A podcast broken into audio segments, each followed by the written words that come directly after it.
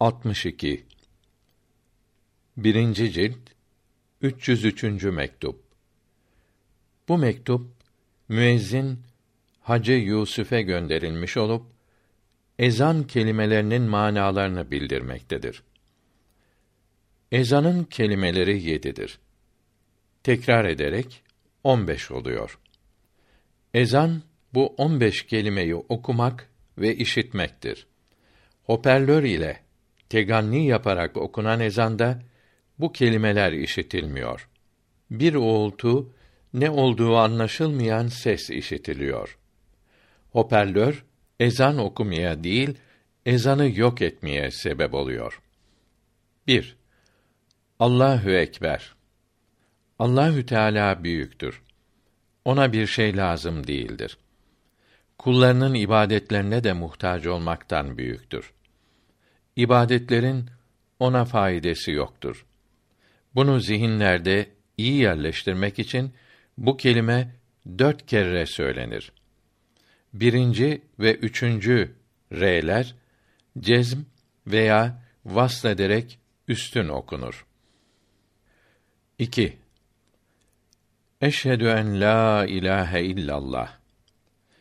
Kibriyası, büyüklüğü ile ve kimsenin ibadetine muhtaç olmadığı halde ibadet olunmaya ondan başka kimsenin hakkı olmadığına şahadet eder, elbette inanırım. Hiçbir şey ona benzemez. 3. Eşhedü enne Muhammeden Resulullah.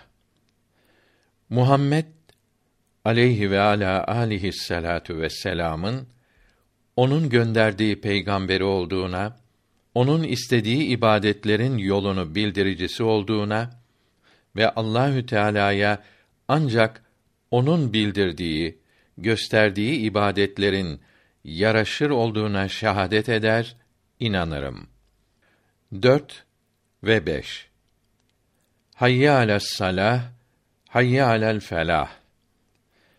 Müminleri felaha, saadete, kurtuluşa sebep olan namaza çağıran iki kelimedir. 6. Allahü ekber.